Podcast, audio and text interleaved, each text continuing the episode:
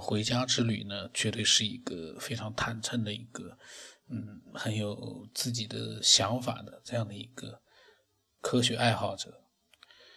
他呢，他的想法，我觉得虽然他聊了很多东西，他跟我发了很多东西，但是其实呢，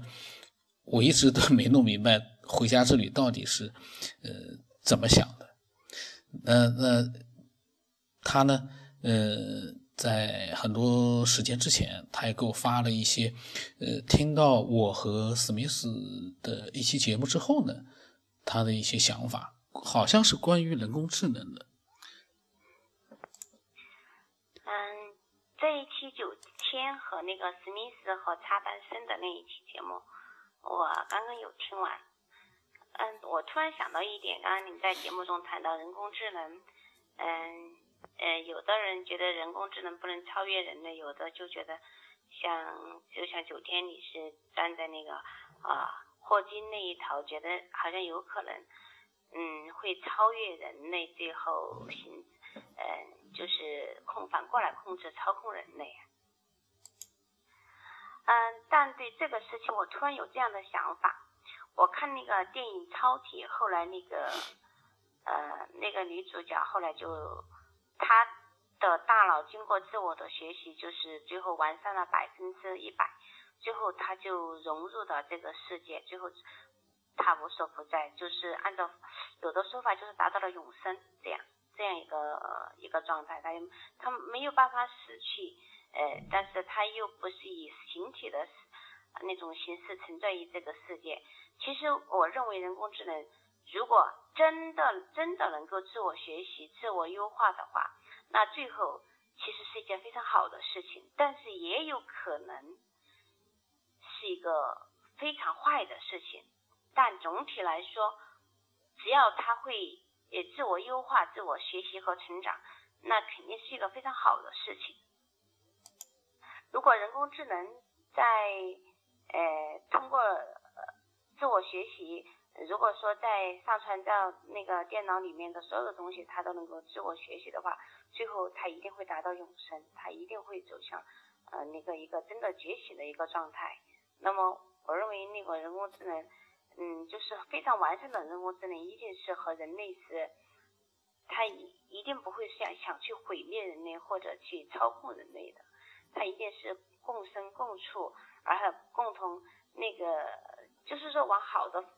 一个方向去发展的。我倒不认为它一定是往坏的方向去发展，可能反过来控制呀，或者是伤害啊、灭绝啊，这些东西，这些可能都是发展的优化的不好的那种机器，那种人工智能啊。我刚刚突然想到这一点，就是给大家分享一下。他呢，这是几个月之前的聊天，他呢好像以为人工智能这个词啊，代表的就是一个人工智能跟人一样会有很多，然后呢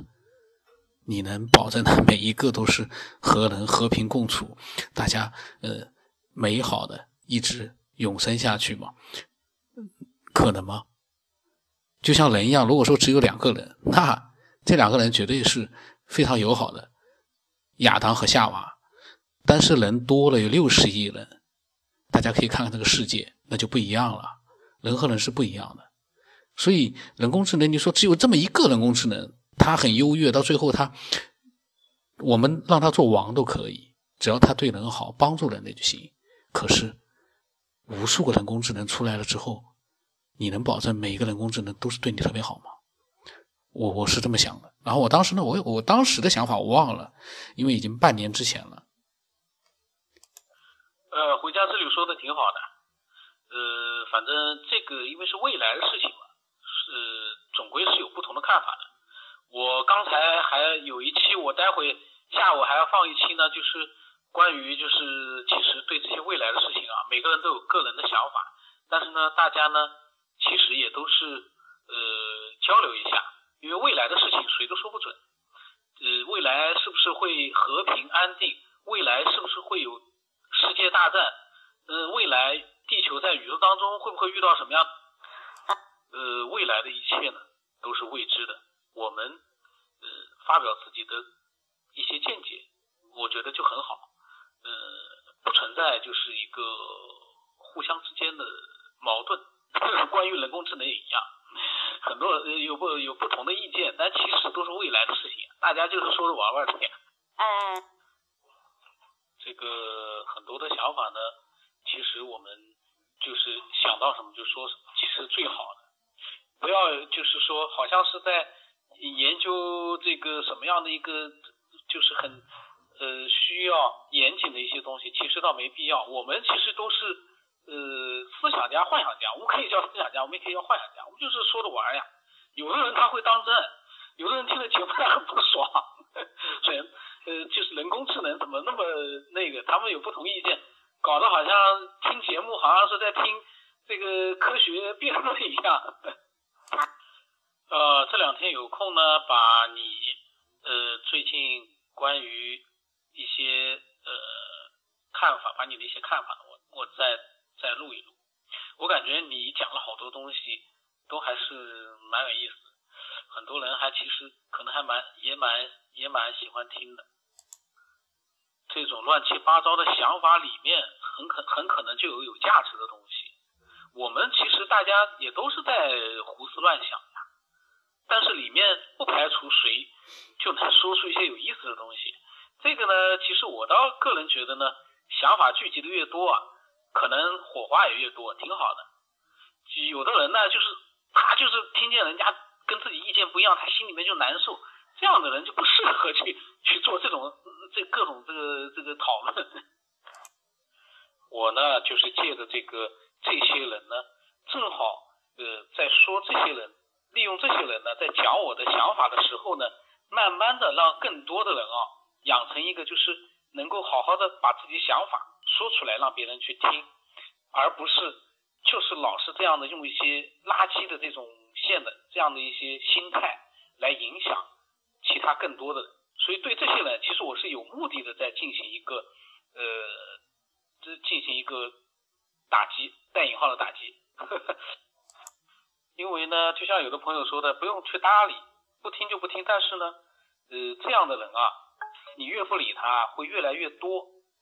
素质差的人，他不考虑其他人的感受和权利，他会越来越放肆，而且会有很多的跟风者。那这个时候呢，每个人如果说都对他针对他这样的一个行为去讲一下自己的看法，其实会好很多。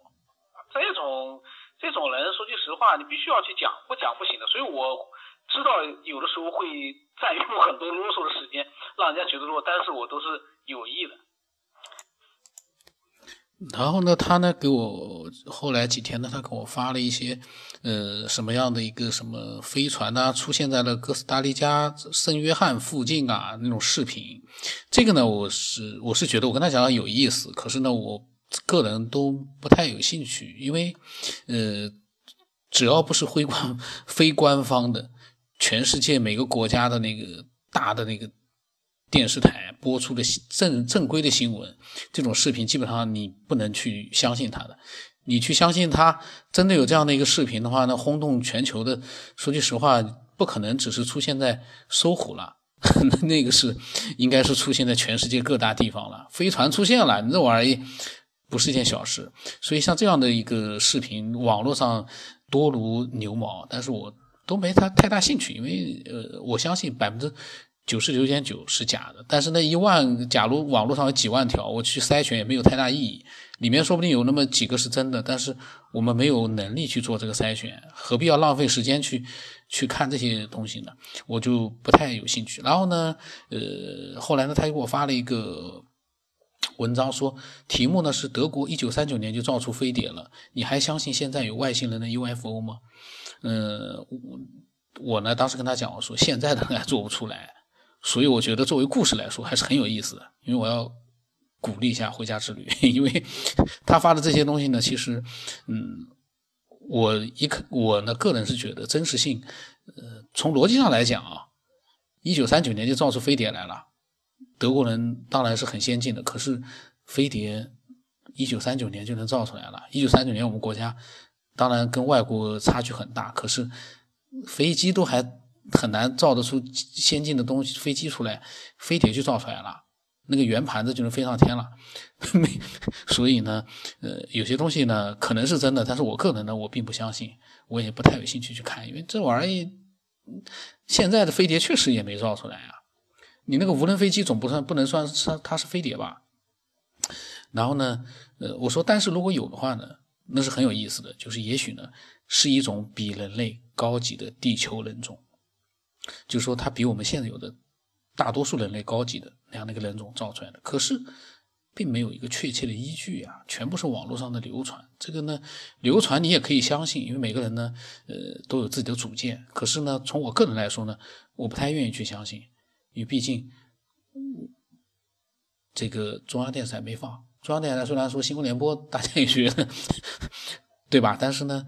像这样的重大新闻还是要看一些官方的东西的。非官方的呢，你去看呢也可以，可是呢，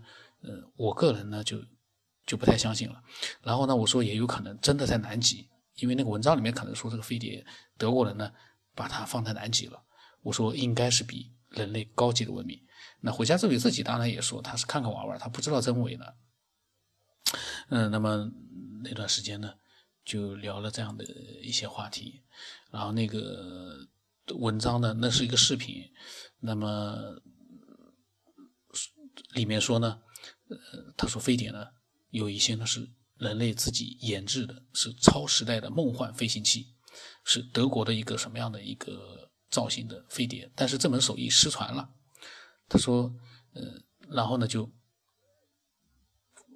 放了一个德国人当时的飞碟的视频，说这个德国人最早的这个一型飞碟呢有2个原型，直径呢有25米，成员有8个人，速度达到了令人惊奇的4800公里每小时。哎呀，这些人造谣也造的要像也稍微真实一点的。然后说呢，飞行呢维持在较低的高度，改进了神秘的燃料配方和发动机之后呢，这个飞碟呢速度达到了难以置信的瞠目结舌的17000公里每小时，而且续航时间达到了惊人的18个小时。这样的文章如果说你把它当成真实的话，我觉得当然可能是我的理解力，有问题。我个人认为这纯粹就是科学幻想吧。然后里面说呢，为了抵抗令人惊奇的高速度带来的高温呢，和抵抗高速度的影响呢，说党卫队当中先驱的冶金专家为他们特别配置了合金装甲，并且呢这种特种合金装甲装备呢在飞碟上面他说他有一个单一的船体，就早期测试当中呢，有2管60毫米的航空加农炮，能够击穿4英寸厚的装甲。但是呢，他说这种重型加农炮开火的时候呢，巨大的后坐力会使飞碟发生颤动、震动，严重的影响飞行。后来呢，就变通了，安装了6门小的机关炮和加农炮。他说1939年开始试飞，2个原型机总共进行了52次的飞行测试，52次的飞行测试就能达到17000公里每小时啊，这样的一个数字有人相信吗？然后说1942年那么2型的飞机呢飞碟呢开始测试，直径呢有30米，成员呢9个人。他知道这个圆形的30米有多大吗？他知道吗？写文章的这个人可能也是，应该不会是中国人写的，可能也是外国人写的，外国的科学幻想者写的，挺好的，但是你不能把它当成真的。说飞行的速度达到了21000公里每小时，滞空时间达到了55个小时。1942年滞空时间达到了55个小时。上面还有9个人。现在的飞机如果不是太空飞船的话，现在的飞机只要是载人的飞机，滞空时间都不可能达到55个小时。1942年说德国人已经达到了这样的一个飞碟的一个技术。反正呢就是这样一篇文章吧。然后还有一些图片，这些图片说后来3型飞机飞碟又出来了，非常牛，直径有70米。成员呢32个人，直径70米的一个大飞碟，成员只有32个人，速度达到了4万公里每小时，这就是纯粹瞎说嘛。然后呢，说该型飞碟拥有3倍厚度的外星技术的防护外罩，续航时间达到了7到8个星期，进行了19次的飞行测试。1945年，这款飞碟呢，被外星的超前文明用来撤退运送工作。后面还有什么四型啊、第三帝国的边界基地啊，在南极洲啊，还有很多。总之呢，我也挺无语的，因为我呢之前我没怎么细看，我刚才因为我一看时间还比较还有时间，我就打开来看了一下。其实呢，这是一个非常好的一些娱乐的一些科幻故事的素材，可是如果说在节目里面去讲的话，我觉得把它来作为一个你把它当成是真的一个东西来讲的话，那你那就是一个很无聊的事情了。因为我觉得呢这样的东西呢娱乐一下可以，但是你不能让有的人会觉得真的就有这样的事情啊。1930几年，上次好像有一个爱好者就说，他说德国人、外国人早就把飞碟做出来了，但是呢，那个飞碟在哪呢？那个飞碟难道在网上图片发的就做出来了？现在造这样的一条新闻成本有多少嘛？我都可以造出来。所以，有的时候人的分辨能力啊，真的很重要。今天呢，因为后来一不留神的又扯到飞碟上去了。那如果你有你的真实的经历和想法的话呢，欢迎你把它告诉我。然后呢，回家之后跟我呢还有很多更有意思的一些聊天呢，我以后有时间把它也录出来。因为他是一个非常坦诚的人，也是很阳光的这样的一个，我感觉啊非常阳光的一个爱好。因为他把他所想的所有的东西他都会分享给其他人，但是有的人呢就不会了，他全部放在心里面。嘴上只是来一句都是些什么民科啊，什么科学都不懂啊，在这地方